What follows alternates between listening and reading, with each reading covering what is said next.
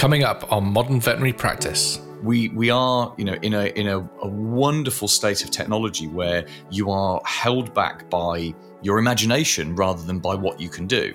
And you know that that's only really happened in the last 10 years but you you think of anything you want to do you know in terms of tracking people in terms of reaching people in terms of communicating with clients in terms of sending out personalized messages. All of these things can be done relatively easy and there's there's stable good software out there that can do it.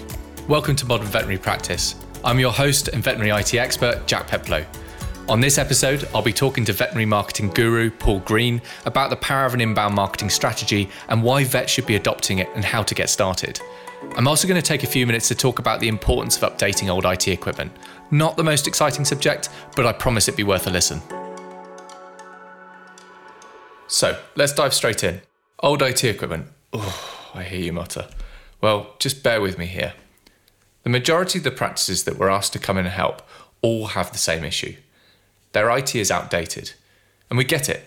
It's just not a priority when compared to ensuring that the imaging devices are up and running or fixing the sterilizers. These are critical to your practice functioning and the care that you give your furry friends on a daily basis.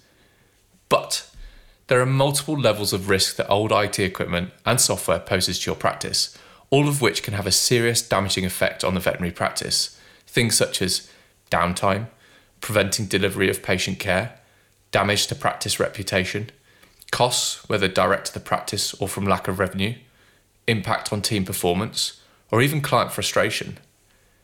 Simply put, out of date software leaves you extremely vulnerable to cyber attacks. And just because you're a small business, it doesn't mean that you're exempt from this rule. Over 43% of cyber attacks are aimed at smaller businesses, like veterinary practices. In fact, 99% of the vulnerabilities exploited have been known by security and IT professionals for at least a year, yet remain unpatched. That's a staggering statistic. Much of the software and hardware that you will use will have updates available on a regular basis. This means that 99% of breaches are avoidable just by keeping your systems up to date. You know, those pesky Windows updates that you keep ignoring. Technology is advancing at an unprecedented rate, so it's easy, especially in the veterinary industry, where you're under such pressure caring for your patients, to keep on top of how old your IT equipment is, or to remember to update it every week. But out of date systems run slowly, so it's likely that your system's performance will be impacted, affecting your team, your clients, and your patient care. Finally, your practice makes use of lots of different types of equipment, which may need to integrate with your IT systems to enable them to work. For example, you need your imaging devices to sync with your PACS so you can view the images. And your PMS, such as Merlin, Robovet, Assisi, or Animana, to name but a few, has to be able to work within the operating systems your practice has. The danger with out of date software and equipment is that the other companies may stop supporting it too, which means it may not be compatible with the latest versions of veterinary software and equipment that you currently have, affecting your practice's ability to offer the latest treatments to your patients. So, as you can tell, reviewing and updating old IT equipment should definitely be pushed to the top of your to do list. But don't worry, if you're not technically minded, ask for the help of an IT expert. Any good IT support company should be able to guide you through this process and could even complete it for you if you'd rather focus on caring for your patients. The interview. Hi, my name's uh, Paul Green, and I used to be a veterinary marketing expert uh, sometime in the past. I've been uh, a marketing expert for about 10, 15 years, and I ran a business called Vets Practice Growth UK, which I sold back in 2016, and that was pretty much when I stopped working with vets. But for around about eight to 10 years, I worked with vets all over the UK, helping them with their marketing. And I have to say, I think veterinary is just, I mean, there's been so much change in this sector in the, you know, even in the small number of years that I've been involved in it, but it's just such a wonderful sector to work with from a marketing point of view because most vets are rubbish at marketing and that creates opportunities for practices in every single area. Cool, Paul. Well, it's great to have you on the show. Really appreciate you taking time out your day to sort of get on uh, get on the podcast. Um, so I thought I'd start with um, picking up on your marketing expertise and history of working with vets. And really wanted to get your insights into the veterinary world and their current marketing practices, especially considering you just said that they're really rubbish at it. Yeah, so it's I mean that, that saying a statement like that, which is a slightly provocative statement, is uh, is, is just based on, on pure experience of having worked with vets. So most most practice owners and managers and the vets themselves are obviously great clinicians, huge amounts of passion for the animals and sometimes for the people involved with those animals as well, and generally very good at running incredibly complex businesses. However, they're not great at marketing. And by marketing, I mean consistent, systematic marketing where you're doing stuff day in, day out to attract new clients. You know, let's be honest, most, most veterinary practices have it really easy, which is they open their doors, they put something on Facebook or Instagram, and along comes some animals and uh, they make some money, which is great. But there's a lot more to marketing than, than just attracting new clients. There's keeping clients, there's selling them onto the health plan, there's, you know, doing special things like targeting, for example, pugs, French bulldogs, you know, with all of their unique problems and, and you know, talking to people and educating them about the problems they could have and the, the you know, the, the potential um, uh, preventative procedures that could stop these animals getting into trouble. And all, all of this is marketing. You know, if you think of any communication with a client, if it's not directly about something that's happening to their animal, it's all of it is marketing. And I see, you know, practices uh, so it's been it's been um, four years since I, I sold my, my, my, veterinary marketing business. And I have kept in touch with a number of practices just doing a little bit of consultancy work and stuff. But you, you know, I've, i still see practices doing things the really old-fashioned way. You know, I still see practices asking, "Should we really be text messaging clients?" It's like, oh my goodness, we're, we're past that now. We're WhatsApping people. You know, we're we're we're automating all sorts of, of clever things between the, the PMS and all the systems that are out there. And I think the the UK veterinary world as a whole is is just uh, I was going to say a little bit behind, but behind isn't quite isn't quite the right word. Hasn't perhaps in, embraced marketing technology and all the things that you can do in the way that uh, many other sectors have. And it's been really interesting as um, obviously the consolidation of the market has has sped up and sped up to see you know slightly better marketing coming in, and some of the big chains are are doing slightly better marketing. But there's no you know there's no one group uh, that's doing marketing absolutely brilliantly in the UK right now. And, and I do think in virtually all marketplaces, there, there are massive opportunities, both for the independent practices that are left, but also for some of the big corporate players as well.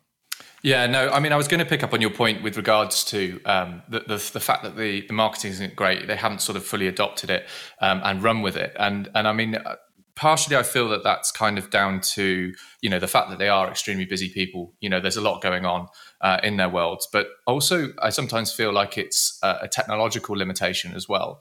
Um, you know, picking on technology, picking on specifically PMS. Um, systems because I mean I'm not sure if you found this with um, your experience with working with vets, but they sort of very much resound and, and, and focus all their efforts around their PMS systems and kind of expect this one platform to do absolutely everything rather than venturing out and seeing what the other platforms are out there. Would you say that's the case? Hundred percent, completely agree. And I think the the everyone's in a very difficult place because the the, the people that um, develop the practice management systems, um, they are in a difficult place where their clients want the, the system to do a thousand things. And you know it's it's quite hard to program one piece of software to do a thousand things very well. Um, the the but they, they then also make their make the lives difficult for the vets by not allowing something called APIs, which stands for Application Programming Interface. Which you'll know more about this, Jack, because you're a technical person. But it basically allows one piece of software to talk to another. And you know, we we in the the world of software, the vast majority of software that you use these days has APIs, and those APIs will talk to other bits of software. And you've even got services like Zapier, which will happily sit in between two pieces of software. So you don't even need to get a developer to, to get two pieces of software to talk. Zapier does the hard work for you. None of these are perfect, but you, you can generally get two systems, pretty much any two systems to talk to each other, apart from veterinary PMSs. Now, I'm, I'm four or five years out of date, so I don't know if this has changed in the last few years, Jack, but the vast majority of practice management systems don't have APIs because the, for so far as I can see, the, the practice management system operators don't want the the the practices, you know, connecting things like Mailchimp and mm. text messaging software and and all these other clever tools up to the practice management system because they see that as a revenue stream. So we've yeah. kind of got it's it's almost uh, the, the perfect storm where the software cannot do everything the vets want, and there are solutions out there for the vets, but but they don't link to the practice management system. So you end up with some kind of half uh, well, I guess kind of bot- botching it together kind of solution, which is not perfect for anyone. And I think that's probably one of the things that stops vets from looking around and trying new things. However, having said that, we we are you know in a in a, a wonderful state of technology where you are held back by your imagination rather than by what you can do and you know that that's only really happened in the last 10 years but you you think of anything you want to do you know in terms of tracking people in terms of reaching people in terms of communicating with clients in terms of sending out personalized messages all of these things can be done relatively easy and there's there's stable good software out there that can do it. I think that there's going to have to come a point for, for some practices where they say, right, we can't integrate this with the PMS. That's a pain. So we're going to have to put in place a little bit of manual shuffling around of data from one system to the other. But the advantages of that far outweigh the disadvantages. Yeah, no, I completely agree, and I and I think we're starting to see a little bit of a change. I mean, the technology op- adoption since uh, the COVID nineteen pandemic has has been vast. I mean, I've never seen sort of the veterinary market move so quickly and adapt uh, to the current situation, which has been great to see. And I'm kind of hoping that um, this will continue on beyond COVID, um, so that where you know they've got this this hunger, this this potential drive um, and they've seen what technology can do with regards to you know things like telehealth platforms. You know, I'm really hoping that, that vets will sort of continue on this path and on this journey and look at other areas within their business where they can potentially improve, and, and you know, marketing being a, a really key area. Um, so, one thing I really wanted to talk to you about was um, one key challenge that I, I consistently hear on other podcasts, looking on the web, and speaking to clients and that's Dr. Google. Um, so I, I, saw a really interesting survey conducted by Bayer, um, and it actually highlighted that 77% of pet owners consult Google for medicinal information rather than their vets. What's even worse was that 39% of people claim they con- consult Google when their pet is ill before going to the vets. I think that's crazy. Um, now, uh, again, I know that this is a problem that they're aware of. But more importantly, how could they address this issue? So essentially, you're asking me how do we stop uh, millions of people behaving in a way that they've got used to behaving over the last 10 years. Unfortunately. Mm, that's, a, that's, a, that's a toughie, that is. So I, I don't think we're ever going to, I, I, think that the genie's out the bottle with Dr. Google. And, you know, it's not just animals, is it? We all do it with our own personal health. I, I can't imagine what a nightmare it must be for a GP to sit there and have someone come along and say, I've got these symptoms and I've, I've Googled it and it's one of these three diseases. Um, and, I, and I know that happens to, to vets as well. I, I think the, the, the you've almost got a constant educational thing there of, of educating your clients that um, Google is only one side of the story, and the reason that vets you know spend years and years studying and, and have the, the, the CPD and everything else is because it's not just taking those symptoms and putting them into the Google machine. It's actually interpreting it and looking at the context of you know what, what the animal is presenting. And telemedicine almost doesn't help with that in a way because it, you know, as much as I appreciate, I think the vast majority of vets would rather physically see the animal in front of them. You know, telemedicine uh, is, is almost an extension of the Google machine. It's just a bit more personalized advice than, than actually what Google's coming up. So I don't think we're ever going to be able to change people's habits. However, what we can do and what a, a number of veterinary practices will be able to do is actually to become Dr. Google. And there's a there's a marketing strategy that I know you're familiar with, Jack, and it's called They Ask, You Answer. And this is actually based on a book uh, which I thoroughly recommend every single practice owner and manager gets. It's a book by a guy called Marcus Sheridan. Now, I'll give you the 60 second overview of the book. And as I'm doing this, I, I, you're going to hear words like swimming pools, marketing companies. I want you to scrub those words out of your head and imagine veterinary practice because I've never read a book that is more suited to veterinary marketing than this one. So, Marcus Sheridan, who is an American guy, uh, about uh, 13, 14 years ago, he had a swimming pool installation company somewhere in the States. And they were spending a lot of money on paid traffic to try and generate enough leads. And, you know, they had the same problem most small businesses did. They were running around doing lots of work. He would go and see, you know, five or six sales appointments a day, which involved 10, 12 hours of driving, but he'd only convert one of them. And essentially, they, they just couldn't generate business fast enough in that business to cover the costs. And he and his business partners were going to lose their houses because of the debt secured on it. And it sounds like a complete nightmare. And he switched to a different kind of strategy, which is look, instead of um, just trying to uh, uh, constantly be doing what we, what we call outbound marketing, where you're physically doing all the effort. Let's see if we can do some inbound marketing and attract people to us. And he came up with the concept of what is now called and known worldwide as they ask you answer. And he's how it kind of started was was he said, what are the most common questions that people are asking us? Now, for swimming pool installation, there's a surprising number of questions that people ask. I guess before you're about to spend forty thousand dollars on having some, you know, a couple of blokes and a digger dig a hole in the ground, you, there are things you want to know about that.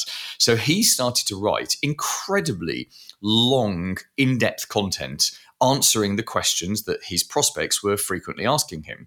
So they he he would track over a period of time that they were the same questions. And remember, I said here to, to think about this as a veterinary. I want I want you now to just think what are the common questions that your pet owners ask you, and, and we'll, we'll come back to that in a second because actually the vast majority of questions are the same thing. In fact, the 80-20 rule will apply um, when it comes to, to to those kind of questions. So he he um, developed this long term, long long form content. Really, I mean, we're talking two, three thousand word articles on the website. They moved into video, they moved into infographics. And over a period of time, what happened was wherever anyone in the States typed in a, a, specific question, for example, should I have a fiberglass pool or should I have a vinyl pool, which are two different types of pool? Typically more and more his website was coming up as the answer. And he developed this into an entire strategy and a culture a way of running the business where you you as a business you focus on educating the prospect not selling to them. And then what happens along the way is as long as you've got some good sales processes in place they end up buying from you and in fact, it's it's turned that company around so much that they are now a manufacturer of swimming pools with a distribution network across the whole of the states. And of course, they're they're generating you know thousands of leads a week, which they're passing on to their to their distributors. So I mean, they've done very very well out of it, and it's explained incredibly well in layman's terms in the book. They ask you answer. So how would this um, and he, has gone on now to develop a marketing agency using exactly the same strategy. And he talks in the book about lots of different types of sectors. And as I, I was, I only read this book this year. My God, I wish I'd read it years ago. and yeah, as I was reading it, you know, I, I, I do think back sometimes about the, the, veterinary world I left behind when I sold the business, and I had a non compete, which is why I had to get out of veterinary. And the, you know, as I was reading it, I was thinking, there's an opportunity here for a practice to implement this because, to the best of my knowledge, there are no vets in the UK doing this. Mm. And by doing this, I mean you you look at the questions that ordinary pet owners ask, and you position yourself as Dr. Google. So, for example, and I said about the 80 20 rule, you, know, that's the Pareto principle that 80% of, of pet owners, sorry, um, 80% of the questions asked by hang on, I've got myself confused here. 20, 20 they, basically, the, the, vast majority of questions asked by the vast majority of people will be the same. Yes. You know, so how many times do pet owners ask, do I really need to worm my dog every year? And you, you probably give the same 12 second answer that, that you give, you know, that you've always given. But actually, wouldn't that make a fascinating 2,000 word article? And you might think, well, there's no way I could write 2,000 words about that without getting clinical. But actually, there is. The, hmm. you know, if you were to sit and if we were to sit now, we had a, a, couple of competent vets on and we sat talking about it and, and discussed it in great detail, we we generate five to 10 minutes worth of audio, which which itself becomes, you know, a thousand, two thousand word article. Um, if you look at, um, um, you know, again, what are the most common questions that people are asking? Why, why do I, why do senior cats need to see a vet more often? Um, what are, um, uh, be another question. You know, what what's um, why why should why why why should I um, you know why should I take my what what are the most common symptoms I should look out for in my in my pet? Yeah, and um, we're not talking here about specific condition questions. I'm aware there's things like Susie Samuel's um, symptom checker, um, which you know a lot of vets have on their practice. I think that that satiates that that need for that. But we're talking here about capturing their most common questions, literally when you're in the in the, you know in the in the consulting room, um, writing down on a bit of paper. Oh, that's a question I hear all the time. Yeah, that's the kind of common question. Writing it down and then finding someone if you can't do it yourself, finding someone to generate that content for you. And actually, Marcus Sheridan suggests that you employ a full time content manager to, to, to do just that. Now that's going to be over the top for a lot of practices, but yeah. you know, for for an independent with with some resource, or for one of the corporates, that's going to be an enormous um, opportunity because what you do is you you flip things around then. So instead of you going onto Facebook and Instagram and, and constantly advertising, looking for people, and there still needs to be an element of that. If if someone's first initial reaction when there's there's there's an issue with their pet is to Google it, and your practice comes up high, and you can see how one of one of the corporates would would should be all over this uh, because they would benefit the most from it because they've got the biggest distribution network. If someone's going to Google and and do that and get onto your website, the chances of them booking an appointment with you is dramatically higher than if than if you've you've tried to to go and look for them on on Facebook or Instagram. So you need to have elements of both. You still need to have a, a really good website that that converts visitors to you know to appointments to bookings there's a whole series of things that need to be in place but as a, as a core concept it and it's a long-term commitment. This is not a this is not a three month project. This no. is this is a five to ten year commitment to saying we're going to have a website with a thousand pieces of content on it. You know we're going to have the best veterinary uh, um, resource, the, the very best veterinary layman's resource in the world. Um, who cares if people in Australia end up on our website getting information about their pets? That doesn't matter because what we're what we're trying to do here is we're, we're trying to dominate, and, and this would lead to domination. We're trying to dominate the the you know the, the, the world of marketing for veterinary, and it, and it would make a practice or a small group of practices completely untouchable from a marketing point of view because there's one thing that will never change with Google, and that is that it loves content. You know, mm. Google was founded originally more than 20 years ago to organize the world's content better than the search engines of the time, which, if you remember, it was things like Alta Vista and Ask. and, you know, it seems crazy now when we think about how they used to have humans curating those search engines. Google came along and, and did it so much better. And Google has changed beyond recognition and, and will continue to change beyond recognition. But the pure search engine, Oh, I just set off my uh, Google Assistant on my. On my I love funny. that. yeah, well, it's creepy though. She's listening. don't say Alexa's name. I know, no, don't say that because that was off in my office. um, but the, the well, there's there, there's a great example. You know, Google, I've I've paid Google money to have um, speakers all dotted around my house and I've done that for a number of different reasons. But maybe the way I interact with with her in in you know in in five years' time will be more through voice than it will through typing things. We're already going that way. We can all see we're going that way with Siri and and uh, you know the, the two ladies we've just mentioned. Um, but the thing that will never change is, is content. You know that, that people are always going to want to dive into content. And one of the things they talk about in, in They Ask You Answer is how when people are seriously at the research phase, and people do this with their pets more than they do with anything else because their pets are like their children. Yeah. They will consume vast, I mean, huge amounts of content. Um, one of the examples in the book is where some uh, a, a, couple who were thinking of buying a swimming pool consumed between them 320 pages of content. And the author knew this because they were using tracking software on the website. Well, I wouldn't be surprised if you had a veterinary site that was packed with content and it was about, you know, older cats, for example. I used to have cats, and when our cats got older, you know, we we looked things up and we talked to our vet and we did everything that our vet said and we joined the health plan and got the insurance and went to the senior vet, cat, cat clinics and all of that kind of stuff you know, responsible pet owners, the people who are compliant with you, exactly the kind of clients you want, are exactly the kind of people that will hoover up content off your website. So I think this is this is a this is a massive opportunity. But the reality is, we every single practice owner in the UK could be listening to this, and still only a tiny majority will take action on it. So I think that's yeah. why I think you know it'd be so exciting for, for the few that, that actually go and do it.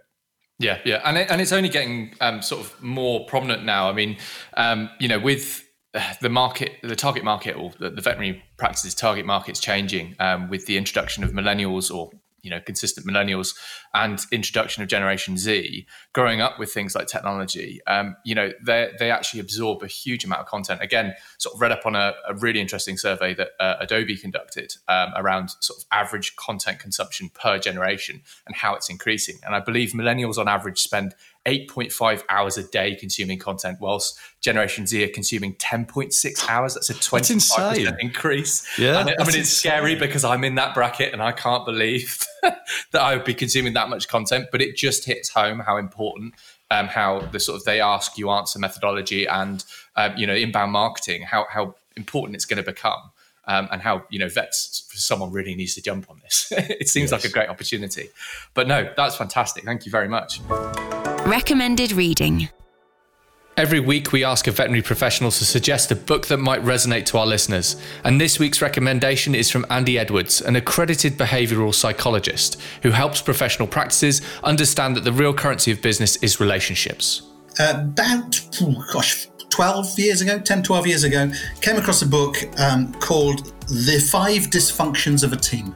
It sounds quite a negative title, doesn't it? The Five Dysfunctions of a Team by Patrick Lencioni. Lencioni. Um, the reason why it's such a good book is because it's a good read. It's it's like it's a story. It's a story of a brand new leader who comes into a highly competent set of people, her team.